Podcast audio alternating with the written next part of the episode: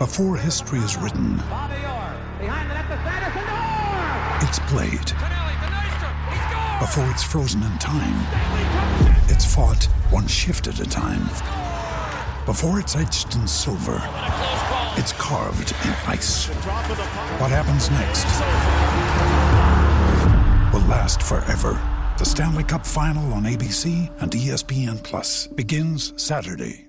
Step into the world of power, loyalty, and luck. I'm gonna make him an offer he can't refuse. With family, cannolis, and spins mean everything. Now, you wanna get mixed up in the family business. Introducing The Godfather at ChumbaCasino.com. Test your luck in the shadowy world of The Godfather slot. Someday, I will call upon you to do a service for me. Play The Godfather now at ChumbaCasino.com. Welcome to the family. No purchase necessary. VGW Group. Void where prohibited by law. 18 plus. Terms and conditions apply. Okay, round two. Name something that's not boring. A laundry? Ooh, a book club. Computer solitaire, huh? Ah, sorry. We were looking for Chumba Casino. That's right. ChumbaCasino.com has over 100 casino style games. Join today and play for free for your chance to redeem some serious prizes. ChumbaCasino.com. No purchase necessary. Void where prohibited by law. 18 plus terms and conditions apply. See website for details. That's it. There's a new member of the Final Four Club, and they hail from Lubbock, Texas. Celebrating in the streets in Lubbock because Texas Tech Monday night will be playing for the national championship. Welcome one, welcome all to the Tortillas and Takes podcast powered by Guns Up Nation. You are on once again with your boy, Albie Shore. And uh, we are here to bring you part two of our Big 12 basketball preview. So, of course, the gang from part one's all back, starting off with my guy, Jeremy Gillen. What is up, Jeremy? Not once, but twice around, ready to talk about basketball yet again with one Yet of the again. best. And one of the best, here he is, Shehan Jeyarajah, um, back for part two. I'm surprised you came back, Sean. I mean, listen, I had no choice, right? So we had to finish the job. We gotta, we gotta get it done. I mean that's that's true. I kind of uh kind of held you hostage. Um I said that uh, if you if you leave, I will make sure Scott Drew leaves the Baylor program. Uh, Oh, you couldn't I have do that my way. tried. Oh, I have my ways. Okay, You don't you you don't you worry about that. All right, I've been watching a lot of Fast and Furious movies, and if Dom Toretto can go into or if if if Ludacris can go into space, I can find a way to get Scott Drew to leave Baylor. All right, so um. So last we talked, we talked about kind of our top four in the conference, which was uh, in, in no order: Kansas, Baylor, Texas, Texas Tech. That's kind of our top four. And I do want to get your thoughts on Texas Tech later in this episode. But let's go to uh, the garbage of the conference. No, I'm just joking. Let's go to the rest of the conference, where we don't necessarily have them ranked as high as those four that we just mentioned, but still really good teams. Really, the first team I want to talk about of the of that group is a team that last year a lot of people thought they were just Caden. That's it. But I've been big on Mike Boynton for a year. That's Jeremy. I've been really big on him for a while. He's probably my favorite coach, not named Mark Adams in the conference. Um, and I think Oklahoma State is a really good team, even post K. Isaac Likekele, a guy that was very close almost a Red Raider, um, is really now it's his time to take over the reins as the star for the Cowboys. What do you think about the Oklahoma State uh, Cowboys? Yeah, I think the way that they ended the year really surprised me because, like you mentioned, I, I thought that they might just kind of end up being Cade and some guys. Uh, I think that they had some young guys who really came along, and Mike Boynton has done just. I, I think it's a credit to Oklahoma State the way that they've let him kind of do his thing because it took a while. They were pretty bad for a while, and I think it's a and obviously when you have a commitment like Cade Cunningham that helps but I do think that that's a credit to what Oklahoma State let him do. And so it's been a slow build but I, I think that they have some young nice players that I really like. Again I mean they, they are not in that top group to me. I, I mean look at KenPom. They're the next team. They're number 37 right? But that's still a really good team. That's still a tournament team. That's still a team that could push uh, you know more to the edge of that top four group than push for the top. But like I, I think that they're probably the next team up. And just their depth the way that they move the ball I think is going to be really big for them Jeremy, what do you think about the Cowboys? Talk about one of the teams that, like the question of does continuity matter for a basketball team? And this team is probably your best example, like your best illustration of that answer. Either way it slides this season, right? Because they're bringing back like over 80% of their minutes. Um, you know, Cade Cunningham is gone, and they addressed that in the Big 12 media days of like, yeah, they're they were thankful of his time there. Um, at, an, a tremendous player, but like Isaac Likekele, like we we we we he was going to come to Texas Tech, but then he to go to Oklahoma State. That was a sore spot for Red Raider fans. He is still very much on this team, and he still very much is ready to take a step into that leadership role. And it's something that they addressed is like this team feels a lot closer after Cade Cunningham, and not like in a negative way, but like he helped them kind of maximize their energy and their effort, and now they have all that together looking to go into this season with a lot new, uh, you know, to start the season with a lot more momentum they ended last season on. And so I think for them, you know, this season is squarely in their hands. Um, I, I, know that they believe that. Mike Boynton, you've made me a Boynton fan for sure. Um, I think that Oklahoma State, you know, definitely not knocking on the Big 12 contention race, but like there's going to be a tough out for a lot of teams this season. I mean, I, I, I definitely agree. They bring back a lot, right? Uh, uh, and, and Kalib Boone, Avery Anderson. I already talked about Likekele. Like they bring back a Musa lot. Cisse. And and you brought up a really good point. Cade really elevated them into and, and got a chance to really see this is what success looks like. This is what the tournament looks like. This is what the postseason looks like. And now they're veterans, right? They're vets. And so we talked about in the past pod about Kansas and how much they brought back and what they are. I think Oklahoma State, they're dangerous. I, I know you kind of have them closer to the bottom. It would not surprise me, maybe not compete for the title, but really compete with Tech and with Texas and with some of the other teams that we mentioned previously, and right up there because I really do think this is a veteran led team. It's really more so who is going to take over a lot of that Cade, Cade stuff. And it could be a two headed monster of Anderson and Likekele together. That's kind of what I think with Likekele taking on a little bit more of the the uh, facilitating role and Anderson taking on a little bit more of the scoring role. But I think if that happens, like I'm thinking it, it, it will, then Oklahoma State, man, they they are a dangerous team. Yeah, and I, I do think that this is the one team from the bottom six that could push its way into the top four. I, I, don't really think that anybody else can. I don't see some of these other teams that we're going to talk about really ha- having upside of being a four seed or a three seed, for example, right? Like I think that more of them are going to be sort of more borderline tournament teams. So again, I mean that that's the credit, right? When when you talk about continuity, they're the one team that has continuity, and we're going to see whether it pays off. So you talk about some of those teams towards it. I think one team that might have been kind of in that bubble to to really compete is West Virginia if Miles McBride had stayed. Miles McBride stays, we have a completely different conversation about West Virginia, but he didn't. And though for uh-huh. West Virginia is now going to be fighting for a tournament spot, I don't know if they get there. But what do you think about the Mountaineers? Yeah, I mean they were so dependent on what Deuce McBride gave them, right? I mean, he was such a big part of their game plan. They he kind of let them play ugly at times, right? Because he was a guy that they could rely on, and I just don't see that guy. I'm not saying he doesn't exist. I mean, that this, that's sort of the whole deal, right? Heading into last year, I don't know if we would have expected uh, McBride to be that guy, right? So maybe somebody steps up, but even then, I mean, and, and this might be this this might be a little bit of like not looking at them the right way from last year. Like I felt like last year even they I didn't see sort of that next step for them. I didn't see that next gear for them. I didn't see how they could kind of take that step and compete with the top of the conference. Um, and I think even I feel even more so that way now that they kind of don't have uh, that key piece on offense. Now obviously a, a Bob Huggins team is going to defend at a high level. They're going to be cohesive. They're going to get the most out of each other. They're going to play well together. But if you don't have the scoring talent, especially in this league with the guys that we just talked about on that first podcast, I, I don't know, man. I don't know. They're still gonna beat you up though, and that's that's the thing. They are. That uh, Bob Huggins team, man, you're gonna go to Morgantown and leave black and blue because uh, they're gonna beat you up. Also, I think that Malik Curry is the best Big 12 transfer no one's talking about. Right? Ooh. Nobody really is talking about Malik Curry that much, and I think he definitely adds uh, some firepower to that backcourt. Uh, what do you think about West Virginia, Jeremy?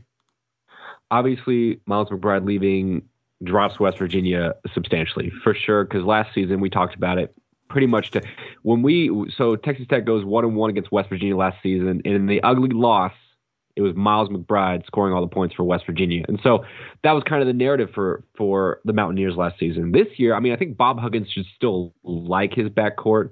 I've looked at people like um, I'm seeing like uh, Taz, Taz, Taz Sherman, Taz Sherman, uh, Sean McNeil. Those are dependable scorers on your team. Hopefully, they'll step into that role a lot more this season. Uh, and then they've got their forward, Gabe, and you want to get this one for me, Albie. Is it Asaboyan? Uh, Asaboyan? Yeah. Wait, no, Asaboyan? Yeah, there we go. Asaboyan. Uh, I mean, that's one of the league's best defenders, in my opinion, from West Virginia. Like, he's a tremendous defender. And so, look at that. I wonder why. Sure, is his hard work and talent. It just must. It doesn't matter. I think West Virginia is still a good defensive team. The identity for them now needs to be how are we going to put points on the board?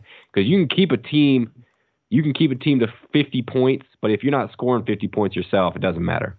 Let me tell you something, Jeremy. When you're an African man in America, you're either a doctor, an engineer, or star defensive player on a basketball team. There's really no in between. Okay, that's not true. That's not true. You can be a star defensive player on a basketball team to get into med school. Yeah, there you go.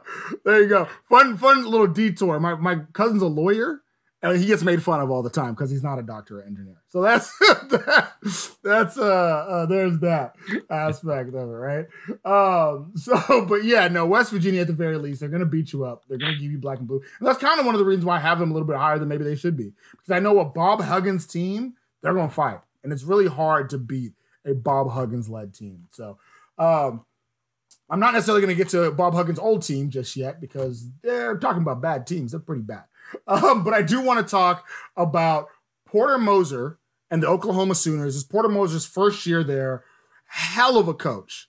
Hell of a coach. In my opinion, the best new coach in the Big 12. You know, I'm not, I don't know, I'm not really throwing shade here, am I? Right? Porter Moser is a good coach. Um, I don't even know who would compete for that other title. Right? I have no idea. Not not Mark Adams.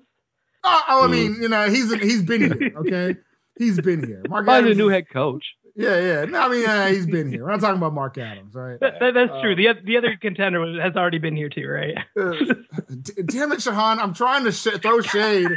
You're totally nullifying. You man. Words are important. totally nullifying this whole thing. Anyways, the Oklahoma Sooners uh, coming in. Their team, we kind of talked about in the last episode, as far as they really haven't.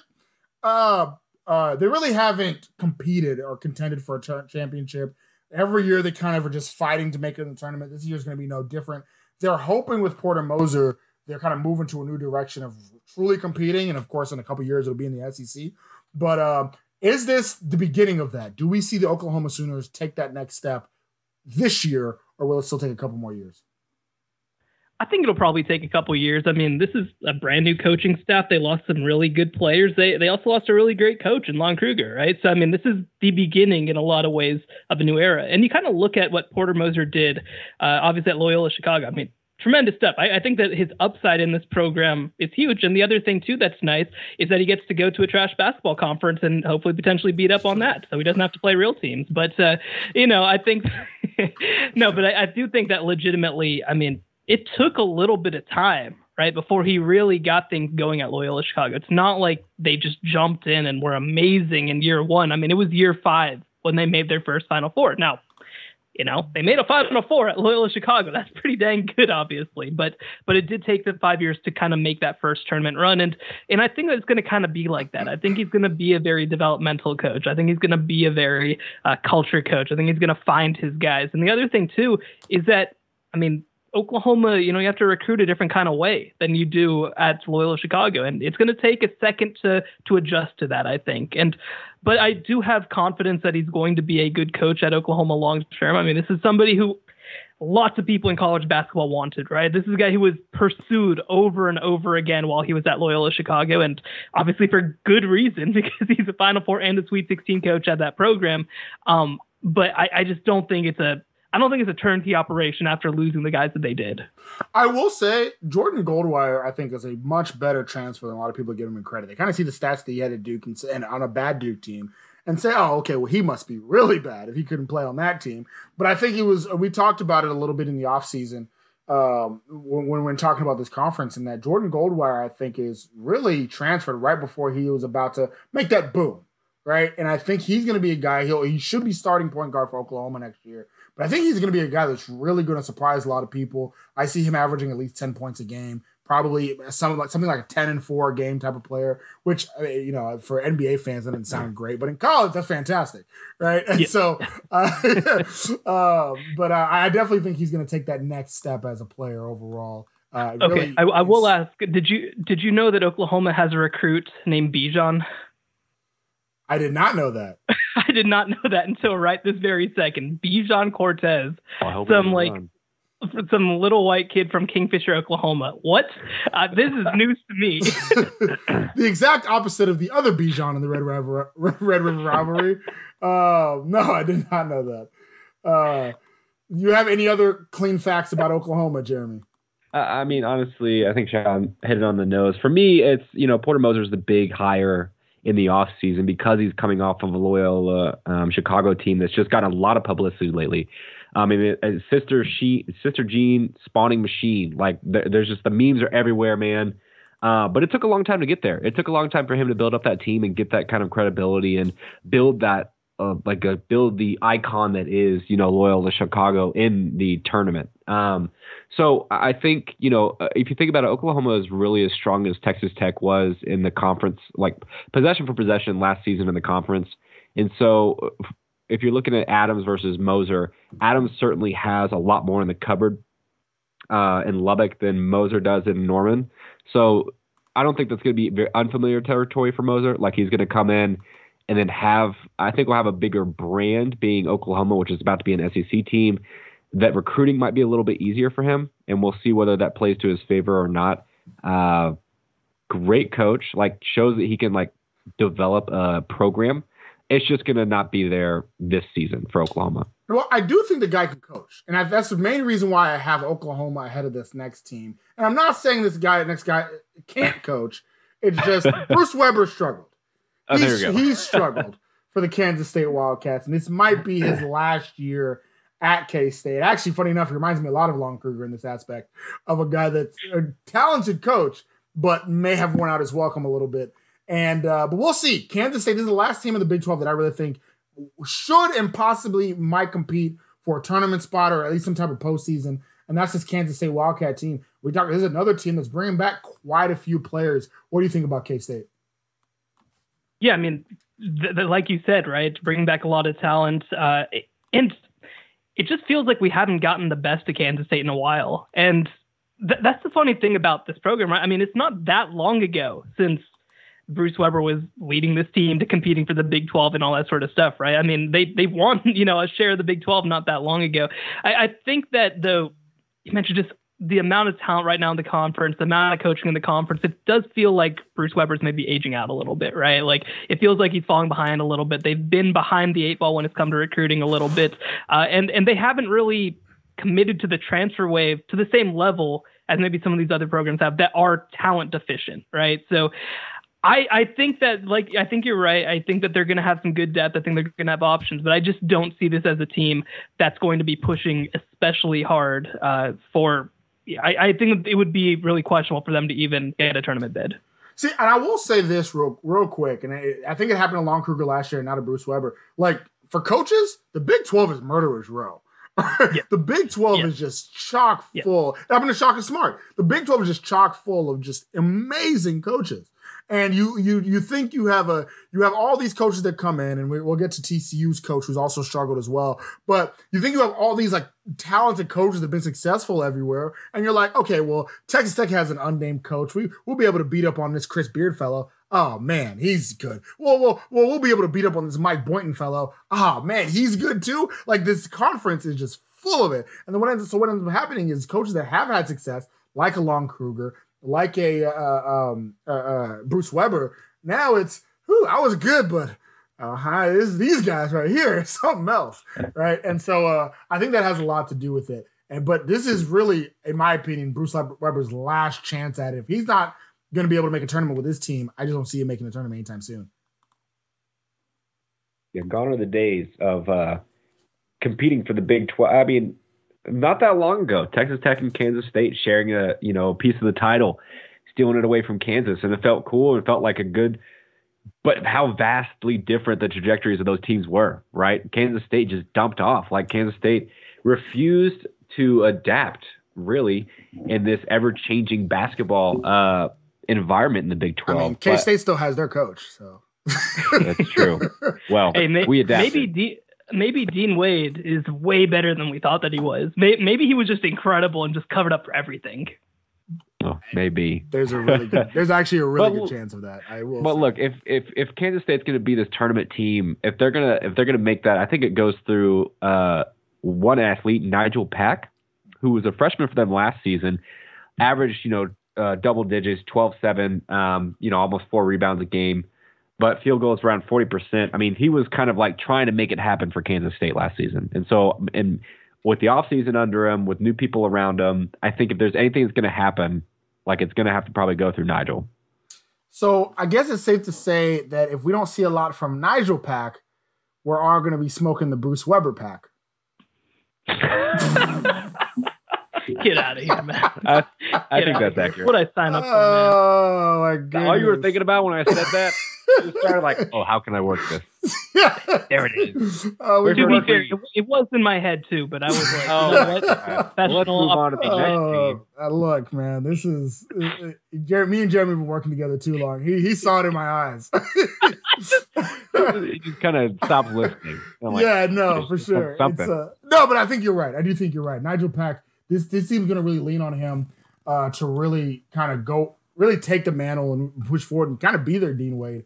Um, I am curious to see what Mike McGuirl does as well. Uh, he was a guy that played fairly decently for them last year. Um, but I think one thing, their defense has to get a lot better. Their defense has got to get a lot better from where it was last year if they're going to be successful. And I, again, I just, I just don't know. Gun to my head, I don't see K State having a good season this year, and uh, I think they're going to struggle even with this veteran-laden team. So now you had said the bottom six previously. We're really getting into the dumpster now. The, the two teams that, in my opinion, are the worst two teams in the Big 12. And nothing makes me happier than saying worst of the Big 12 and bringing up TCU and Jamie Dixon, who we were told when Jamie Dixon first came to the Big 12 was going to revolutionize TCU basketball, bring them up from the Mountain West, and really lead the charge of TCU Horned Frogs into the Big 12. And that just has not happened. He has gotten a couple players to the NBA, so good for him on that on that front. Uh, but uh, this TCU Horn Frog team, to me, not very good. And uh, Jamie Dixon's another coach that, luckily for him, it's TCU, so his hot his seat won't ever get that warm.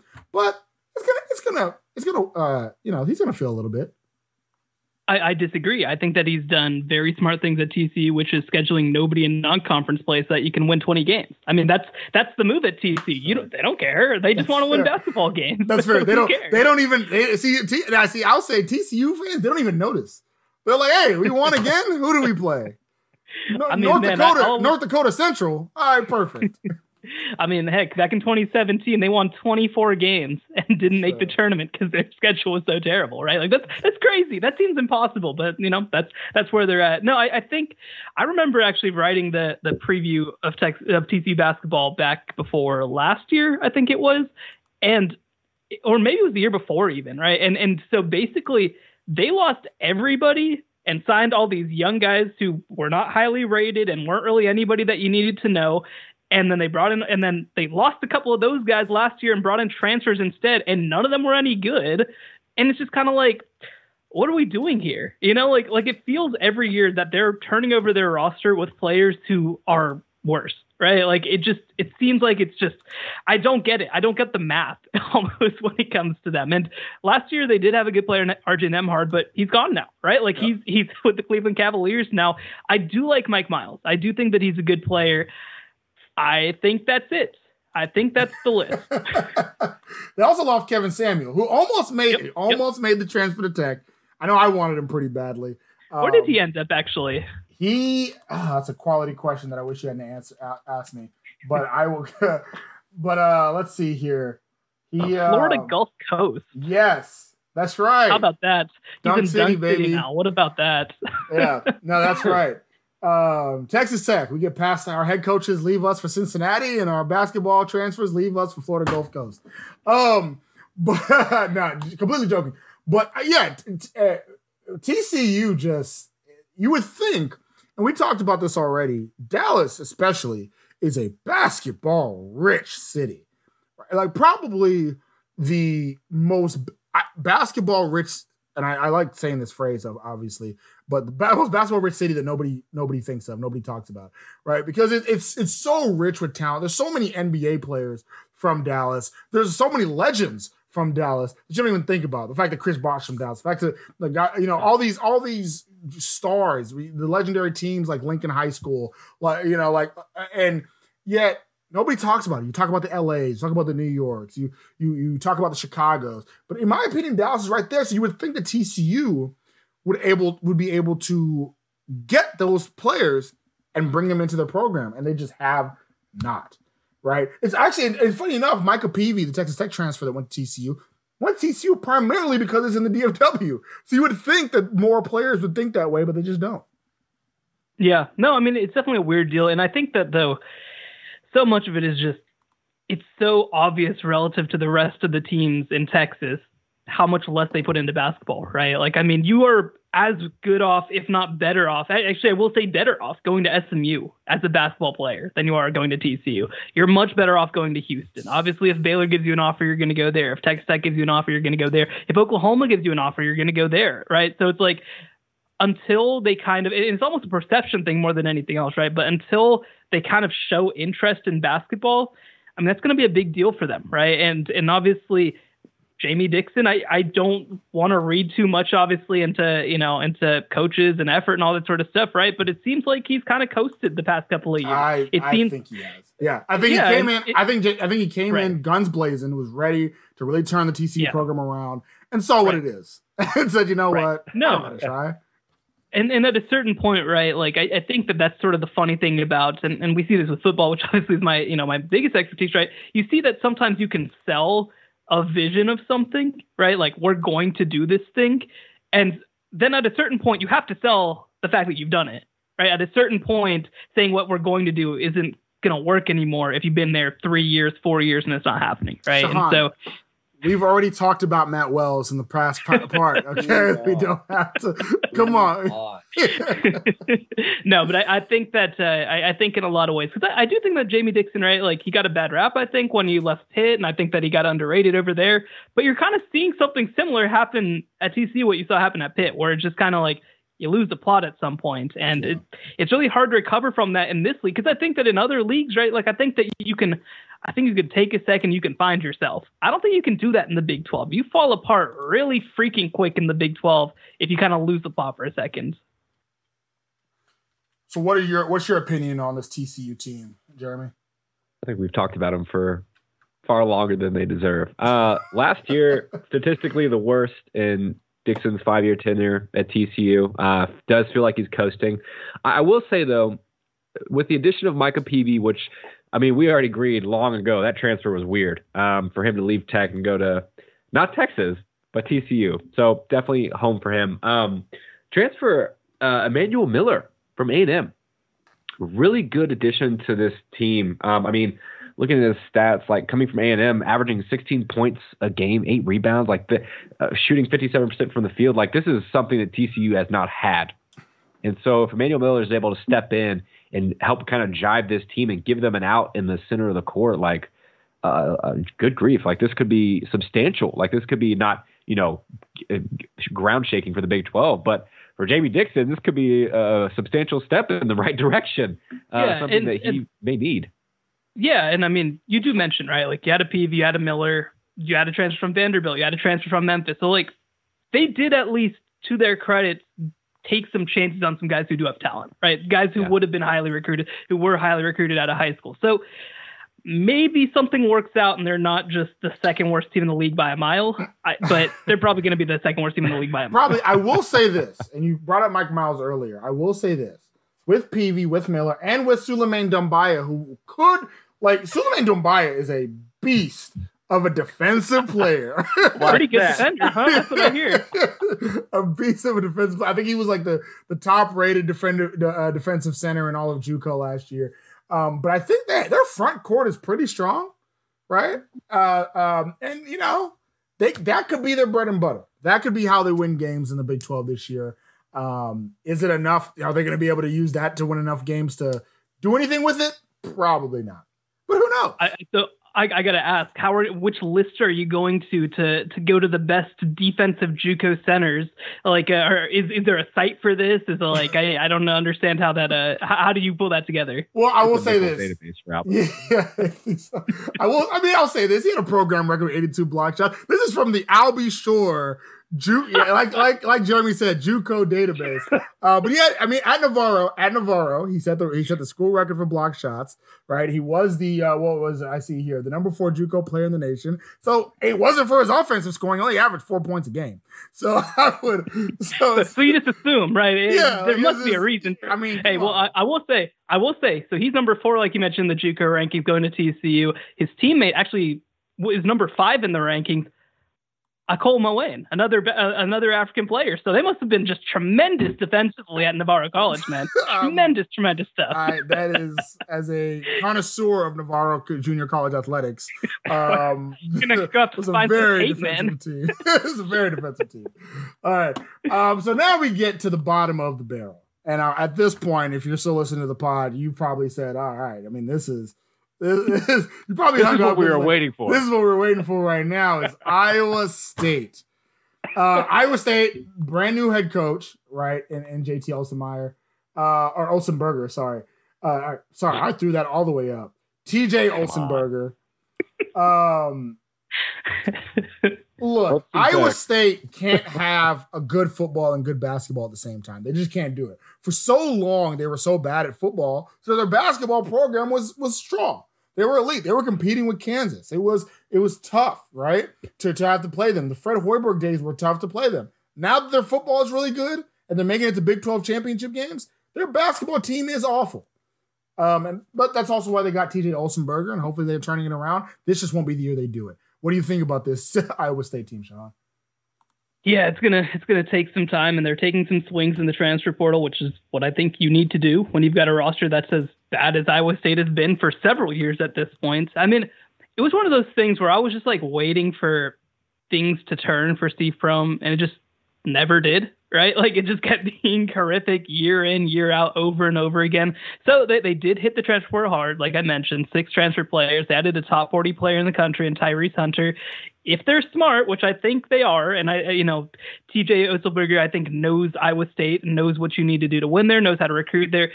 I think they're going to slow play it right? I don't think that they're going to try to rush and try to, you know, do the Texas thing and be like, we're going to win the national title next year or anything like that. I think it's going to be a process for them. Um, and I, I they're gonna finish last. They're gonna lose a lot of games. But I mean, the one thing that I will say, right, is that I, I do think that this is not top to bottom the best version of the Big 12. I think that bottom group is a little lower than usual. So maybe you can win a couple of games. You're not going to pull an 0 and 18 or anything like that, but it's it's not good. I'll say this: I Ames on a Saturday is always good for one upset, no matter how bad they are. 100%. They have consistently been nearly did it against Baylor last year. yeah, yeah. Uh, it's they're they're gonna be there to to really give some teams some trouble when you have to make that travel into Ames, Iowa. Um, it just they're just not gonna be able to do that consistently. It is what it is. Jeremy, what do you think about this Iowa State team? So I said that uh, Moser didn't have as much in the cupboard as Adams did. Otzelberger, uh, he's got to build a cupboard first. So before we can really get into the conversation, I will say uh, they did have a transfer in um, Tristan Enaruna from Kansas, which I think is a good start, at least for. And we're talking about this. The nature of transfers is like, okay, maybe he didn't produce, like maybe he doesn't have a lot of production, maybe he doesn't have play time, but he gets recruited at Kansas for a reason. And I think if he could bring that level of effort that he was coached under at Kansas to Iowa State, in the same scenario that we were talking about Cade Cunningham to Oklahoma State like he can be a spark to help them be like, hey, we can win games, and here's how I think we can do it. Like being a voice, uh, like a, a, voice of leadership on that team with a new coach. Like these are the things that uh, Shehan pointed out. Like it's gonna be a slow roll for Iowa State here. I don't think they're bothered by that at all. Absolutely not. So the, the small victories early are what's going to help build this team better. I am going to take your very serious analysis there and ask you, him being Dutch, are we looking offense, defense? what are we looking? shooter, shooter, shooter. what, what, are we looking uh, at? See you guys. I'm just gonna. Uh, what we know about the Dutch in general, um, very pleasant, very passive. So probably a lot of offense. there we go. There we go. No, More and, of like, and uh, that was a great basket. Good job. I'm gonna go get one myself. No, and the, the thing I will say is that half their transfers have two years of eligibility remaining, right? So I think that it's going to be a transition. I think that's going to be the focus is that, okay, you got this top 40 kid coming in this year. That's great. Uh, you know, next, is it going to be the 22 class? I think that then you're going to be looking at more. You're going to want to take four to five guys. You're going to take one to two transfers. I, I think that that's going to be the priority. I think there is going to be a focus on trying to just get them back competitive soon so that they aren't this like embarrassment to college basketball like they've been at times the past couple of years. But I, I, do think that if you're going to try to do this, I do think that taking guys with a couple of years left is going to help kind of just guide it along as you're able to kind of slow things down and, and really be able to build through high school. Because you look at the teams that were so good for them in the past. I mean, those guys were high school players, right? They were guys who came in, and college basketball's changed. I don't want to sit here and be naive by any means, but like, you know, that's what they've really done. They've found guys who have been in the program, who play well together, and you know, and, and made it work. And and like you said, bringing in that infusion of talent with the Kansas transfer and stuff like that is going to help. But I think that it kind of helps set them up for what's going to come next. Yeah, I also think uh, one of the guys that I really do like is Isaiah Brockington because he reminds me, and I and I could be wrong here. I don't know if Tech Tech actually went after him, but he's the type of guy that Mark Adams usually loves. Started out St. Bonaventure, then went to Penn State, and has really just gotten better every year, and it's just increased increased tenfold. I think he's going to really take a huge step with the Cyclones next year as well. And the Cyclones remind me a lot, and, and i will say this, and I'm not saying they're as bad as this program, but they remind me a lot of Kansas football in the fact that of what they're trying to do, right? Les Leipold over at Kansas football is a tremendous head coach, and he's not he's not looking at this season in terms of wins and losses. Them losing by 12 to Oklahoma is a moral victory. And I'm a big believer in moral victories don't don't count unless you suck. Kansas sucks, and that is a huge moral victory. Iowa State, they're gonna be doing a lot of moral victories this year, and it's all about turning that program in the right direction, and like you said, making them competitive. And so, um, uh, but guys like Isaiah Brockington, I think, help instill the type of culture that Otzelberger is going to want there, and just really going, getting after it, really being, uh, uh um, you know, hard nosed, energetic, uh, and having that constant motor. So that is that is kind of our list of the ten teams in the Big Twelve. Um, I want to get your opinion on Texas Tech. I mean, Jeremy and I, we're going to have our Texas Tech season preview next week before the season begins. So we're not going to give our opinion just yet. You're going to have to listen to that on the podcast. That includes you, Shehan. You're going to have to listen to that on the podcast to get our thoughts on the Texas Tech Red Raiders. But uh, but what are your thoughts on the Red Raiders? I know you already said that we you believe that we're a top four team in the conference. Um, but be on a bash. Give it to us straight. Yeah, 40 and 0 national champions. I, I yeah. think uh, that's probably the. No, I, I, think I think that. That we're done. I like what Texas Tech has done this offseason because you lose this guy, right? Who's like got all the hype, you know, somebody's recruited at a high level, all this sort of stuff, right? And and I think that it's a choice of sort of the substance, right? You're you're keeping that defensive mind. And the biggest thing that I like about what he did over the offseason is that he he took players who I think fit him very well, right? And the other thing that I like about this team, because you know that they're going to defend at a really high level. That's that's not really a question at this point. Um, it's and I like you know Bryson Williams is somebody who I covered a little bit when he was at UTEP, right? Like like these are guys who are long, athletic. I think going to be able to defend really well. The other thing that I like about this team, maybe even in some ways more than some of the the beer teams, is said, I think that they're going to have a chance to be more versatile off- offensively. I, I, think that they have some guys who who can score in different ways. I think that you have some guys who can score in different places. I think having a guy who can be a stretch type player in Obanor that's a big deal. I think in the in the modern world of college basketball, I think it's a huge advantage.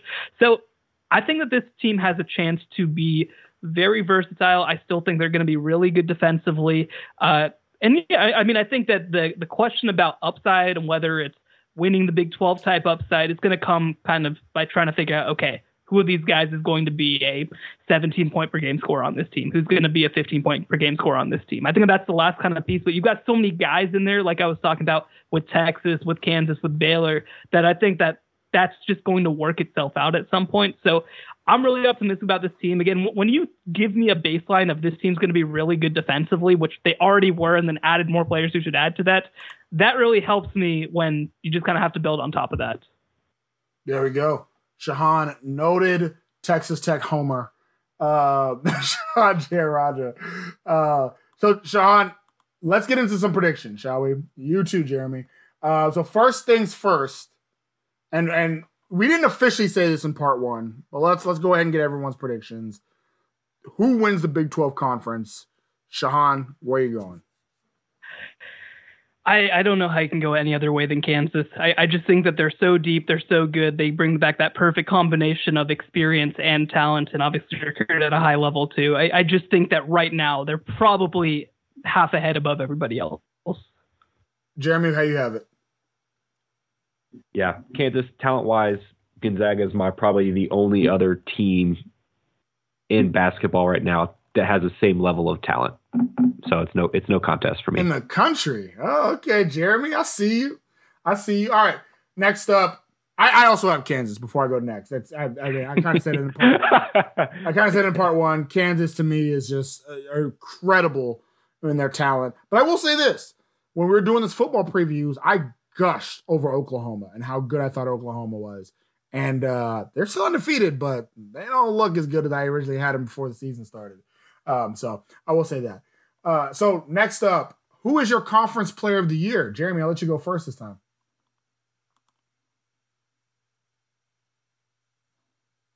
I'm concerned that it's going to be Remy Martin. Like I, I, know we kind of discussed about how there's a lot of attention on him right now. Um, coming to Kansas, you know, everybody's like, oh, he's gonna like this is gonna be the dude. It's it's it's it's the coldest take there is to be like, oh, Big 12 Player of the Year, Remy Martin for sure. Um, I, I I look back at his two last seasons at Arizona State, just his level of play there, and yeah, we understand there's some hesitancy. Uh, in my in the first pod, uh, uh, pointing out that there was some hesitancy in his point, and Shehan rightly said, you know, coming into a, a school like Kansas, you don't want to come in. First of all, transferring a school, you don't you don't want to be a douchebag. You don't want to come there and be like, I'm that dude, and then you expect your team to support you the rest of the season. No way. I think Remy Martin's playing this well, playing this smart, you know, ingratiating himself into a very strong Kansas, very talented Kansas team, a very, um, you know, a very an incredible coach in Bill Self. I think Remy Martin has all the tools ahead of him to have a tremendous season, and that's very dangerous for the Big 12. Shehan, who do you have as your player of the year? Yeah, I, I think that Remy Martin has to be the guy. I mean, it, it's kind of because because I think that we all agree, right? Like Kansas is probably going to end up ahead above everybody else potentially, and so I think it's going to be a situation where they just kind of pull away, and you kind of have to go with. I, I think it'll almost default to their top scorers in some ways, right? Because I think yeah. that's just kind of. I, I just think that's kind of how this award tends to work, right? Now, if other teams get into the mix, if Texas Tech gets into the mix, if Texas gets into the mix, if Baylor gets into the mix, if Oklahoma State gets into the mix, that changes the conversation. But to me, I still think that that team is uh, kind of ahead of everybody else. So I, I think Remy Martin's going to be their leading scorer. I think he's going to be the guy taking the the proverbial last shot at the end of games that they probably won't ever have to take because they'll just beat teams. Uh, but but I think that that Remy Martin's probably that guy. So let me just say this: I personally believe that Ochai Agbaji is the best player on the team. I'm a big fan of Agbaji. I think he's going to be really, I think he is really good. Full stop. But Remy Martin is going to be the guy that leads the team in scoring. He's going to be the guy that is going to put up 20 points a game or what have you. And that's how the player of the year works, right? And so, funny enough, they could be fighting each other for player of the year. Like, so, I mean, we're gushing over Kansas on this podcast because they're that good. Um, but I agree with y'all. Remy Martin, I think, will be the proverbial player of the year. And I think both of them will be on first team all conference. Uh, so, how many teams from the Big 12 make the NCAA tournament, Shehan? I think it ends up being seven. I think that Oklahoma's that last team in. Um, the first four, you know, we've mentioned them over and over again, no question about it. Oklahoma State, I don't think there's a huge question about it. West Virginia, I think, should get in.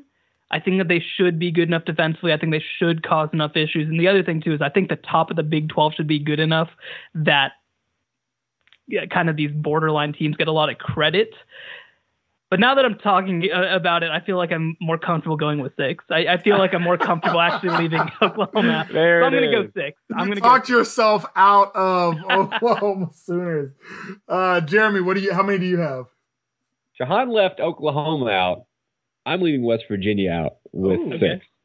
I do like West Virginia's defense, but if they don't have somebody really step into the scoring position for them, if you can't win games, it just doesn't matter. You know, it doesn't matter at that point how good your defense is.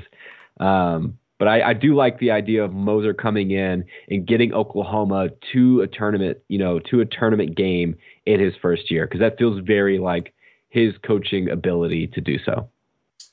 So I will say this: I do think, as much as we kind of raved about back the Big Twelve as a basketball conference, I think this is kind of a down year. I think this is a bit of a down year for the conference as a whole. Agreed. Um, Oklahoma, I don't think makes it because their schedule is not that good. Uh, their schedule doesn't leaves a lot to be desired. I think as of right now, I'm looking at it right now. They only play one ranked team in non-con, and that's in the Big 12 SEC showdown when they play 16th ranked Arkansas, who Arkansas is going to beat the brakes off of them as well. I, I really don't see them winning that game either. Uh, and West Virginia, I do think is going to compete for it. Um, but they're another team also a fairly weak non-con schedule, and they're another team that I think if unless they win a lot of those these conference games, which and, and, and mind you, these conference games aren't going to give you a lot of a lot of uh, good wins either because, like I said, I think this is a down year. I think we're only going to get five. I think we only get five. Um, I think West Virginia probably gets the NIT. You might even see a team like K State work its way into the NIT. I don't know. But I think this is only a five team league. Now, with that being said, those five teams I think are comfortably in. But I, I just I don't see any other team in the Big 12 making it simply because this is West Virginia's not going to have enough chances to get the wins necessary to get in. Uh, neither will Oklahoma, neither will K State.